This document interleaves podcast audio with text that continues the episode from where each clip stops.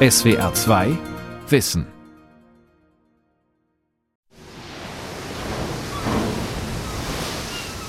Wellen brechen sich am Bug. Eine Handvoll 310-Möwen folgt dem Schiff. Die graugrünen Berge im Hintergrund werden immer blasser. Spitzbergen verschwindet im Dunst. Die Kommandant Chacot nimmt Kurs auf das Nordpolarmeer. Eine Reise mit wachsenden Risiken. Der Krieg in der Ukraine hat dramatische Auswirkungen auf die über Jahrzehnte gewachsene enge Kooperation zwischen Russland und den westlichen Ländern im arktischen Ozean. Wissenschaftler wie Marcel Nikolaus vom Alfred Wegener Institut in Bremerhaven sind verunsichert. Ja, wir verlieren durch den äh, Verlust der Kooperation mit Russland sehr viel. Wir müssen ganz klar sagen, wir haben sehr, sehr viel Know-how in der Eisfahrt durch Meereis hindurch und das fehlt. Das fehlt auf der logistischen Seite, aber das fehlt natürlich auch auf der wissenschaftlichen Seite, weil auch da ganz, ganz viel Expertise ist. Arktisforschung ohne Russland. Folgen für die Wissenschaft. Von Jörn Freienhagen und Sven Weniger. Der Archipel Svalbard, benannt nach der Hauptinsel Spitzbergen, gehört zu Norwegen. Fast doppelt so groß wie Baden-Württemberg hat Svalbard nur etwa 2500 Einwohner. Der Hauptort Longyearbyen ist die nördlichste Gemeinde der Welt. Wie mit Sandpapier geschliffen wirken die baumlosen Bergketten mit ihren wenigen Schneefeldern hinter den Hafenanlagen und farbigen Holzhäusern.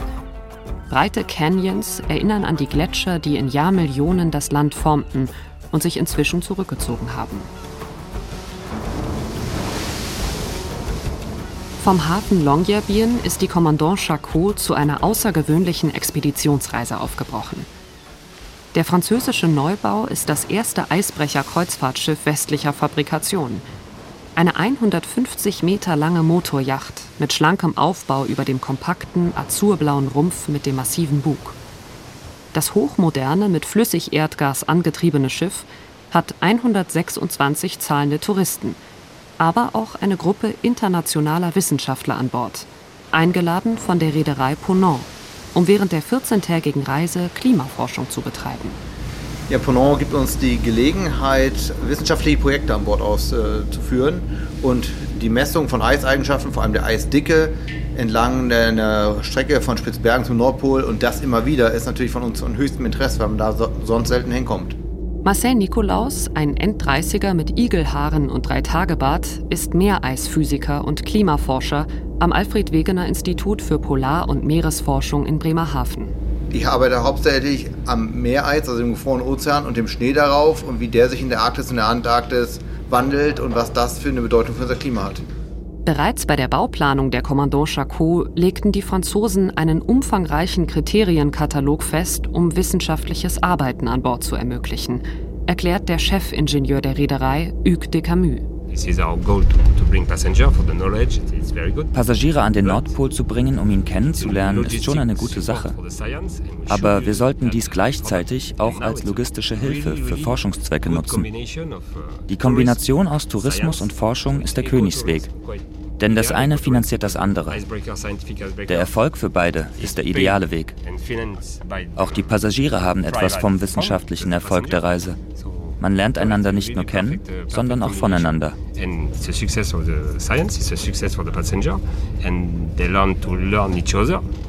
Das Schiff verfügt über zwei Laboratorien und ein besonderes Gerät. Das Sea Ice Monitoring System, kurz SIMS genannt. Nach den Worten von Marcel Nikolaus ein Eisdickenmessgerät. Ja, wir haben voraus, circa fünf Meter vor dem Bug, in ungefähr zehn Meter Höhe, haben wir ein elektromagnetisches System hängen. Das ist ja wie, wie so ein Galgen, der vorne quer hängt. Und der besteht rechts und links aus zwei Spulen. Und diese beiden Spulen induzieren ein elektromagnetisches Feld. Und das äh, induziert im Wasser ein Antwortfeld. Und je nachdem, wie weit das Wasser davon weg ist, ist es größer oder kleiner. Und nun kommt das Meereis ins Spiel. Das Meereis ist nämlich wesentlich weniger salzig als das Salzwasser darunter. Und im Endeffekt messen wir die Entfernung zum Salzwasser. Also wenn wir jetzt oben zwei Meter Meereis im Ozean haben, ist das Salzwasser sozusagen zwei Meter weiter weg. Und wenn man gleichzeitig dann noch die Entfernung mit einem Laser von oben auf das Eis misst, dann bekommt man zwei Entfernungen, die zur Oberseite des Eises und die zur Unterseite des Eises. Und die Differenz ist die Eisdicke. Neben Marcel Nikolaus und einem Schiffbauexperten aus Hamburg ist ein Geophysiker aus Jena an Bord, Außerdem ein kanadischer Planktonexperte, eine französische Klimaforscherin der Europäischen Raumfahrtagentur ESA und ein wissenschaftlicher Drohnenpilot. Nach fünf Tagen hat sich die Kommandant Charcot ins Packeis des Arktischen Ozeans vorgearbeitet. Zunächst östlich und vorbei am russischen Franz-Josef-Land-Archipel und danach nördlich zum Pol durch einjähriges dünnes Eis. Das bildet sich jedes Jahr oberhalb Sibiriens und treibt dann mit der Transpolardrift nach Westen über den Pol Richtung Grönland. Eine Reise, bei der es ständig wächst. Massives Eis zu vermeiden sei eine der Grundregeln für Arktisfahrer, sagt Geir Martin Leinebø, der norwegische Eispilot an Bord. The first rule is stay away from the ice die erste Regel ist, bleib so weit weg vom Eis wie möglich. Weiche ihm aus, finde die schwächste Stelle im Eis und vermeide die hohen Eisrücken. Sie sind unser Hauptfeind. Denn wenn sich das Eis hoch auftürmt, ist es sehr schwer zu brechen. Es kann eine Dicke von 10, 20 Metern erreichen. Da wird es richtig schwierig durchzukommen. 10, 20 meters depth, so it's very, very hard to come through it. Das bedeutet etwa 500 Kilometer zusätzliche Strecke für die Kommando Charcot. Der direkte Weg von Spitzbergen zum Pol durch dickes, mehrjähriges Eis würde zu viel Energie kosten. Man könne, sagt Leinebö, der normalerweise als Kapitän für die Küstenwache arbeitet, sogar stecken bleiben. Er zeigt auf die Satellitenkarte auf seinem Tablet. Hier siehst du die Route, die wir ausgesucht haben. In den letzten zwei Monaten haben wir die Eisbedingungen jeden Tag verfolgt und fanden diese Durchfahrt. Der gelbe Teil hier ist einjähriges Eis, der braune Teil älteres Eis. Wenn wir also weiter westlich blieben, wäre es viel schwerer, den Nordpol zu erreichen. Vielleicht müssten wir stoppen und einen anderen Weg suchen. Und selbst dort im Osten siehst du mehrjähriges Eis. Also planen wir, durch den Kanal zwischen beiden zu fahren. Und bis jetzt hat das auch geklappt.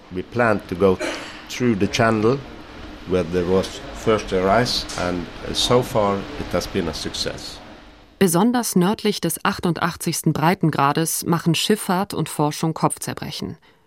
Die Navigation ist schwierig, die Kommunikation wegen der niedrig am Horizont stehenden Satelliten unzuverlässig und die Forschung hat erschütternde Resultate – in der Arktis verläuft der Klimawandel erheblich schneller als im globalen Mittel. Temperaturanstieg und Eisschwund sind rasant. Die Gründe dafür zu verstehen, ist eines der dringendsten Klimathemen. Forschungen dazu sind meist satellitengestützt. Es gibt keine Landflächen für Feldbeobachtungen, nur Pack- und Treibeis. Doch Satelliten taugen zur Messung von Eisdicke und Konsistenz wenig, konstatieren sowohl Meereisphysiker Nikolaus wie auch Eispilot Leinebö. Du kannst aber die hohen Presseisrücken auf den Satellitenbildern sehen, dort wo sich das Eis aufgefaltet hat. Aber eben nicht die Dicke des Packeises. Das ist viel schwieriger. Wir müssen uns dann immer wieder klar machen, dass die Bilder, die so perfekt aussehen, die wir von Satellitenkarten kriegen, die Ergebnisse, die wir aus Modellsimulationen kriegen, die beruhen auf einer Menge Annahmen. Weil keiner der Satelliten, die da oben fliegen, misst direkt die Eisdicke. Die messen Dinge wie Rückstreukoeffizienten, wie Strahlungstemperaturen. Aber was das nun wirklich heißt, dazu brauchen wir eben diese Messung auf dem Eis, im Eis. Und wir messen mit ähnlichen Instrumenten, wie sie über uns fliegen, hier auf dem Eis. Und dann finden wir, wir sagen Algorithmen, also Umrechnungsformeln, wenn der Satellit das und das misst, bedeutet das dieses. Und diese Sachen, die versuchen wir ständig zu verbessern und dafür müssen wir herkommen.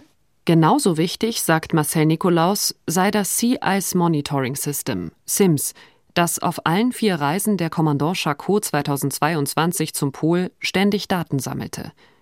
In der Kontinuität liege die einzigartige Chance dieser Expedition, ein Messprofil in Zeit und Raum zu legen, fügt Steffen Graupner hinzu. Beide, der Geophysiker aus Jena und der AWI-Forscher aus Bremerhaven waren auch Mitglieder der inzwischen berühmten Polarstern-Expedition von 2019-20. Wir haben hier die Option für beides. Also die Profile im Raum sind jeweils Longyearbyen bis zum Nordpol, hin und zurück. Und zeitlich das Ganze alle zwei Wochen. Und die Idee wäre, äh, wenn wir also mit der Drohne alle zwei Wochen dort also auch an bestimmten Punkten ähm, solche Megapixel-Panoramen fliegen können, größere Flächen kartieren und einfach zu schauen, wie sich die Eisoberfläche verändert. Das ist so die eine, das eine Ziel. Und das zweite Ziel ist das Bojen-Programm, was Marcel betreut. Wir haben die eine Boje jetzt aufgebaut, die hier drüben in der Ecke liegt. Da fahren wir drei Stück mit und eine werden wir jetzt auf der Reise ausbringen und die anderen beiden werde ich versuchen am Nordpol auszusetzen und ähm, dann werden wir schauen, ob die den Sommer überleben oder ob die ins, äh, durchs Eis durchbrechen und äh, wie lange wir dann Daten gewinnen können mit den äh, Bojen. Durch den Klimawandel und den damit verbundenen Temperaturanstieg verliert das Packeis rund um den Nordpol ständig an Volumen. Die Meereisausdehnung der Arktis hat im letzten halben Jahrhundert um fast die Hälfte abgenommen und jedes Jahr verringert sich die Eisfläche um weitere 8 Prozent. Das Eis schmilzt so schnell, dass das Nordpolarmeer voraussichtlich nicht 2050 wie bisher vermutet, sondern schon ab den 2040er Jahren im Sommer komplett eisfrei sein wird. Auf den Meeresspiegel hat das keinen Einfluss, weil das Meereis bereits im Ozean schwimmt, wie Eiswürfel in einem Glas Wasser. Im Gegensatz dazu lässt das abschmelzende Grönlandeis den Meeresspiegel durchaus ansteigen. Aktuell wirkt sich auch der Ukraine-Krieg mit seinen Schadstoffen in der Arktis aus. Eisforscher Guido Grosse vom AWI betont, sogenannter schwarzer Kohlenstoff, der aus Ruß entsteht, letztendlich vom Verbrennen von Kohlenwasserstoff und Ölgas und das landet im Eis. Und das trägt auch dazu bei, dass das Eis schneller schmilzt tatsächlich, weil eben das Eis nicht mehr so weiß ist, dass der Rückstrahleffekt nicht mehr so groß ist, aufgrund dieses schwarzen Rußes im Eis.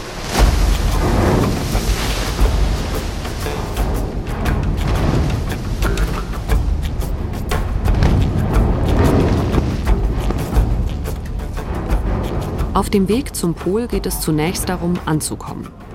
Die Kommandant Charcot ist ständig in Bewegung. Der Wind kommt von Norden, er treibt das Sommereis nach Süden auseinander. Günstig für das Schiff, dessen massiver Bug die eineinhalb bis zwei Meter dicken Schollen leicht durchbricht und zur Seite schiebt.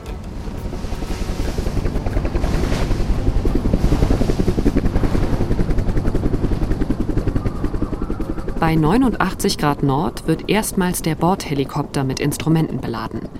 Dann lassen sich die Wissenschaftler vorausfliegen auf eine Scholle, die sie aus der Luft auswählen und an der die Kommandant Charcot in gut einer Stunde vorbeikommen wird. Drohnenpilot Laurent Cormier schildert die Arbeit auf dem Eis. We went about 10 nautical miles away from the boat. The idea was the boat can't stop. Wir sind etwa 10 nautische Meilen vom Schiff weggeflogen. Die Idee war, die Kommandant Charcot kann nicht anhalten. Sie muss ihren Fahrplan einhalten. Also hat uns der Hubschrauber zehn Meilen voraus in Fahrtrichtung gebracht. So hatten wir eine Stunde Zeit für unsere Arbeit. Dann würde das Schiff uns eingeholt haben und der Helikopter wieder zurück an Bord fliegen.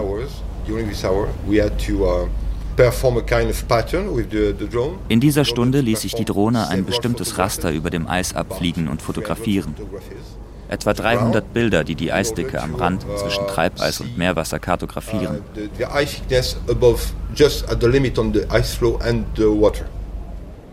Die Arbeit des Wissenschaftsteams mit den Abläufen eines Kreuzfahrtschiffs in Einklang zu bringen, bedeutet einen logistischen Balanceakt. Der Reiseplan muss eingehalten werden. Gleichzeitig soll das Schiff für Meerwasserentnahmen, das Absetzen von Bojen und Drohneneinsätze stoppen. Hubschrauberflüge müssen mit der Route abgestimmt werden. Die Forscher stehen praktisch immer bereit, um jede sich bietende Gelegenheit sofort zu nutzen. Ein 24-Stunden-Standby, denn im Hochsommer gibt es nahe dem Nordpol rund um die Uhr Tageslicht. Daphné Buiron ist gelernte Glaziologin und die Wissenschaftsoffizierin der Reederei Ponant. Sie steht in ständigem Kontakt mit Kapitän und Offizieren der Kommandant Charcot. Yes, it's big coordination work, like coordinate all the science operation with the bridge, but also with the expedition team. Die Arbeit der Wissenschaftler mit der Brücke abzustimmen ist anspruchsvoll.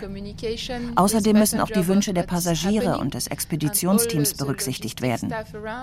All das soll im Einklang miteinander stehen. Die Wissenschaftler sollen möglichst unbeeinflusst arbeiten können. Sie sind sehr erfahren und wissen genau, was sie machen wollen.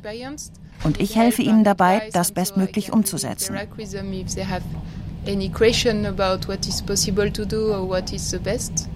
Daphné Buiron koordiniert auch die Laborarbeit an Bord. Beide Räume, jeweils 40 Quadratmeter groß, wurden von der Reederei mit Geräten ausgestattet, die allen Forschern zur Verfügung stehen. Das Nasslabor und das Trockenlabor liegen im Schiffsbauch neben der Maschine, direkt über der Wasserlinie. So now we are in the wet lab. So it's one of the two room uh, for science, the one where we hier sind wir im Nasslabor, einem der beiden Räume für wissenschaftliches Arbeiten. Dort gibt es eine Außentür in der Schiffswand. Durch sie können Bojen ins Meer gelassen und Wasserproben genommen werden.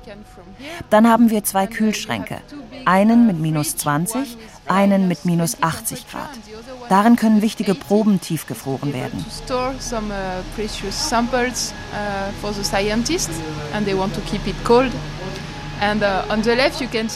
Dort links sieht man die sogenannte Ferry Box.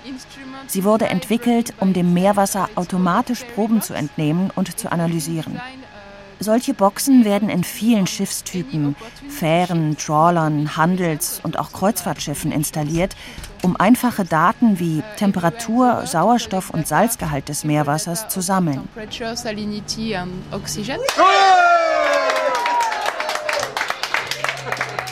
Nach Erreichen des geografischen Nordpols dürfen die Passagiere das Schiff verlassen und das Eis erkunden. Während unserer Reise sind wir oft überrascht, wie warm es im Sommer nahe dem Nordpol ist. Windstärke und Richtung, Luftdruck und Außentemperatur erscheinen täglich auf den Bordmonitoren. Meist zeigt das Thermometer nur wenig unter 0 Grad. Doch der Wind ist erbarmungslos und drückt den Wind-Chill-Index, die gefühlte Kälte, auf bis zu minus 14 Grad. Die dünne Flugschneedecke verwässert schnell, wenn Menschen darüber laufen. Allerdings versteckt der Schnee auch Vertiefungen, in die sie dann plötzlich bis zu den Knien einsinken. Marcel Nikolaus und die anderen sind sofort wieder im Forschermodus. Abseits des Bugs hantieren sie mit ihren Geräten auf dem Eis, zum Beispiel mit verschiedenen Metallbohrern. Und los geht's. Wenn Salzwasser gefriert, gefriert das Süßwasser und das Salz geht in sogenannte Sohle-Kanäle und Sohle-Taschen. Und die sind alle verbunden. Und was wir jetzt gemacht haben, waren einfach in der Küche, haben ein bisschen Speisefarbe in Orange bekommen und haben die in Wasser aufgelöst und haben die dann oben auf den Kern drauf geträufelt. Und dann sieht man richtig, wie die äh, Kern sich vollsaugt, also wie das da durchfließt. Hätten wir das gleich mit ähm, Süßwassereis gemacht, dann wäre es oben drauf stehen geblieben, wäre es festgefroren oder an den Seiten untergelaufen. Aber es gibt halt eben diese Verbindung nicht. Und das haben wir hier gerade demonstriert und jetzt haben wir so ein bisschen oranges Eis hier. Die Mitreisenden sollen teilhaben an dem, was die Klimaforscher an Bord tun. Diese halten dafür Vorträge an Bord und demonstrieren auch die Feldarbeit. Die Leute haben selbst mal Eis gebohrt, haben selbst mal diese Sache mit den Farben ausprobiert, haben selbst mal die Eisdicke gemessen und haben mal ein Gefühl dafür gekriegt, wie so Polarforschung eigentlich abläuft. Der 24. Februar 2022 war eine Zäsur in der internationalen Polarforschung.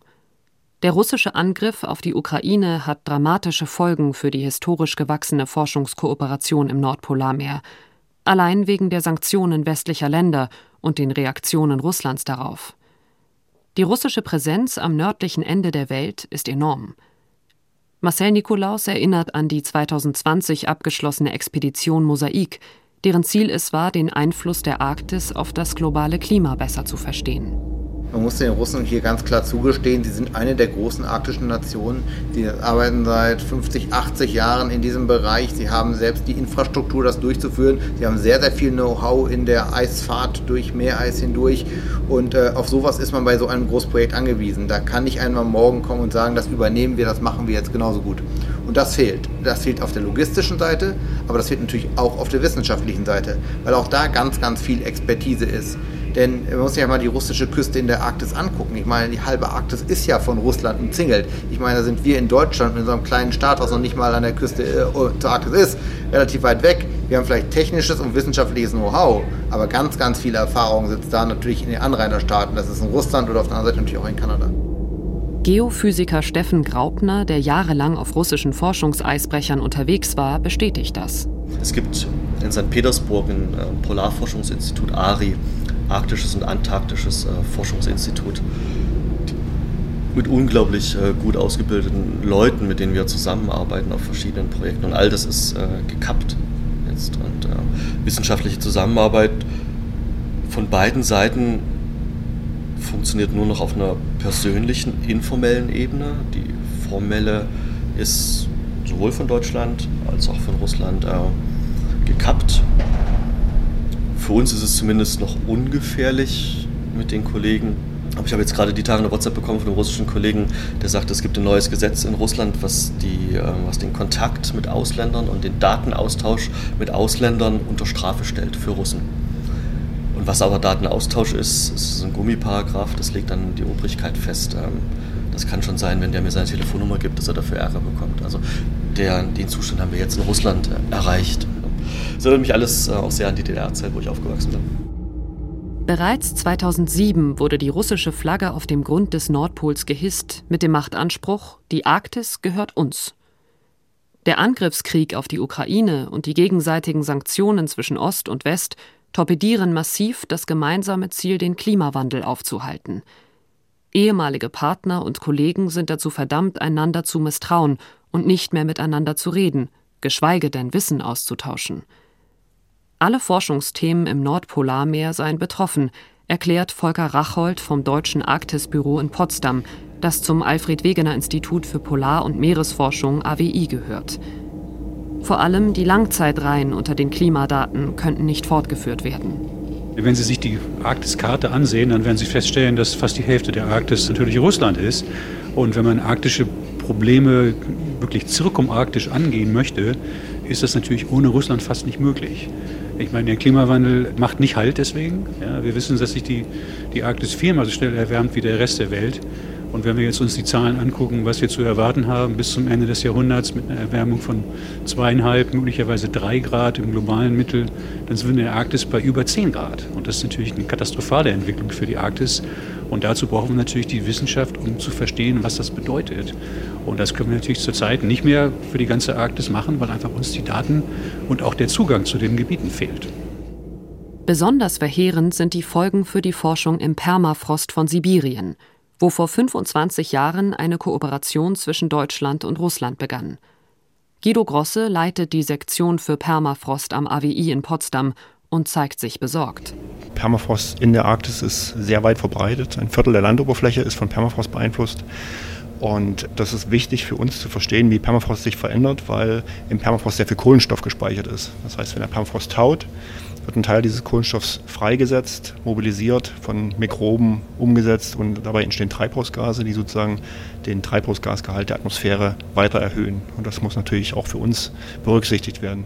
Man könne nur hoffen, dass die Daten zum Beispiel auf der sibirischen Station im Liena-Delta von den russischen Kollegen weiter erhoben werden, sagt Guido Grosse. Doch was derzeit fehle, sei der Austausch mit den Wissenschaftlerinnen und Wissenschaftlern in Deutschland und anderen Nationen. Wir haben Partner in Jakutsk, im Permafrost-Institut, dann in Novosibirsk, das Institut, das auch die Lena-Station zum Beispiel betreibt, und viele Universitätspartner. Es gab ein gemeinsames Labor, was momentan eben auch auf Eis liegt, das äh, OSL-Labor, Otto Schmidt-Labor, wo viele Proben gemeinsam bearbeitet werden konnten, wo Mittel aus Deutschland hingeflossen sind, um zum Beispiel äh, junge Doktoranden Forschung zu ermöglichen, um Austausch zu ermöglichen zwischen Deutschland und Russland. Und das ist jetzt auch auf Eis gelegt. Nicht nur von russischer Seite ist eine weitere Zusammenarbeit mit westlichen Partnern streng verboten. Auch das Bundesforschungsministerium hat den deutschen Instituten Kontakte mit Instituten in Russland untersagt. So beschränken sich die AWI-Mitarbeitenden auf die Expertise westlicher Länder und verlassen sich auf die Fernerkundung durch Schiffe und Satelliten. Das halte viele im Team nicht davon ab, private Kontakte mit ihren russischen Kollegen so gut es gehe aufrechtzuerhalten, sagt Volker Rachold. Von Deutschland zumindest ist es gewünscht. Und es ist natürlich gefährlich, weil man natürlich nicht weiß, inwieweit diese Kommunikation sicher ist. Und dann könnten natürlich russische Kollegen sich dadurch in Gefahr bringen. Ja, und man kann nicht so richtig offen reden. Gleichzeitig weiß man auch nicht unbedingt, ob alle russischen Kollegen nun auf der Linie sind, dass man mit ihnen weiterarbeiten möchte oder ob sie teilweise auch hinter der Propaganda von Russland stehen. Solche Fälle haben wir auch schon gehabt. Volker Rachold sieht sich in die Zeit des Kalten Kriegs zurückversetzt, als schon einmal ein schwieriges politisches Umfeld die internationale Kooperation in der Forschung lähmte. Heute kommt erschwerend hinzu, dass die Arktis nicht nur Schauplatz des Klimawandels ist und neue Transportwege über den Nordpol eröffnet.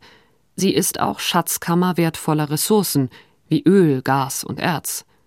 Ihre Ausbeutung wird in Zeiten steigender Energiepreise, auch eine Folge des Ukraine-Krieges, wirtschaftlich attraktiv. Die Gefahr, dass die Arktis zum Spielball von Großmachtinteressen werden könnte, nehme zu. Die Arktis war immer so eine Art Modellregion für Zusammenarbeit, für friedliche Kooperation. Gerade der Arktische Rat so als Gremium, was wirklich wunderbar funktionierte, auch in schwierigen Zeiten. Also zum Beispiel der Angriff auf die Krim 2014 hat sich in der Arktis eigentlich gar nicht großartig ausgewirkt. Und Russland war im Arktischen Rat eigentlich immer ein sehr verlässlicher Partner. Von daher hofft man natürlich, dass man da wieder hinkommt. Aber in der gegenwärtigen Situation ist das Vertrauen einfach weg. Ja? Und da ist keiner der Anrainerstaaten bereit, mit Russland auf der Basis weiter zu kooperieren momentan. Und das wird auch, wenn der Krieg vorbei ist und einen Waffenstillstand gibt oder irgendwas, nicht von heute auf morgen wieder funktionieren. Das wird länger dauern. Angesichts der ungewissen Zukunft wirkt es wie ein emotionaler Befreiungsschlag, als wir auf unserer Reise durch die Arktis der Perdisiat Liet Pabirdir begegnen. Das Schiff mit dem Namen 50. Jahrestag des Sieges ist der größte Atomeisbrecher des russischen Staatsunternehmens Atomflot mit Heimathafen Murmansk. Schon von weitem wirkt der bullige, feuerrote Koloss wie ein Dinosaurier der Polarschifffahrt. Steffen Graupner war oft damit unterwegs.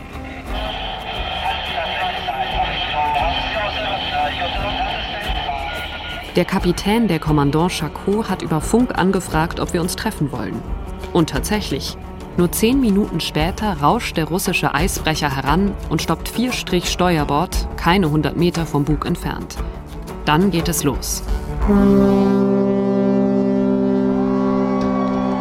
Auf beiden Seiten braust Jubel auf. Crew und Passagiere hüpfen auf unserem Helideck auf und ab. Wir schwenken französische Fahnen, lachen wie Kinder, sind ausgelassen. Auch auf der Brücke strahlende Gesichter. Drüben passiert das Gleiche. Die Außendecks sind voll besetzt, blaue Flaggen grüßen uns. Beide Eisbrecher lassen die Schiffshörner aufheulen. Es ist wie eine kurze Verbrüderung auf neutralem Gebiet. Ein Lichtblick im Wahnwitz der Weltpolitik. Selten sahen wir danach an Bord so viele frohe Gesichter. Dann dreht der Atomeisbrecher ab und entfernt sich in flottem Tempo. Und ein Satz des norwegischen Eispiloten Geir Martin Leinebø bleibt uns im Gedächtnis. When we are at sea, then everybody has a seaman. We are brother at sea. Auf dem Meer sind wir alle Seeleute. Auf See sind wir Brüder. SWR 2 Wissen. Arktisforschung ohne Russland. Folgen für die Wissenschaft. Von Jörn Freienhagen und Sven Weniger. Sprecherin Lina Süren. Redaktion Dirk Asendorf. Regie Andrea Leclerc. Ein Beitrag aus dem Jahr 2023. Und wenn euch diese Sendung gefallen hat, dann interessiert euch vielleicht auch unser Zweiteiler Die Pole der Erde. Teil 1 Die Antarktis, ein Kontinent für die Forschung. Teil 2 Die Arktis, warten auf den Wirtschaftsboom. In der SWR 2 App, der ARD Audiothek und überall, wo es Podcasts gibt. SWR 2 Wissen.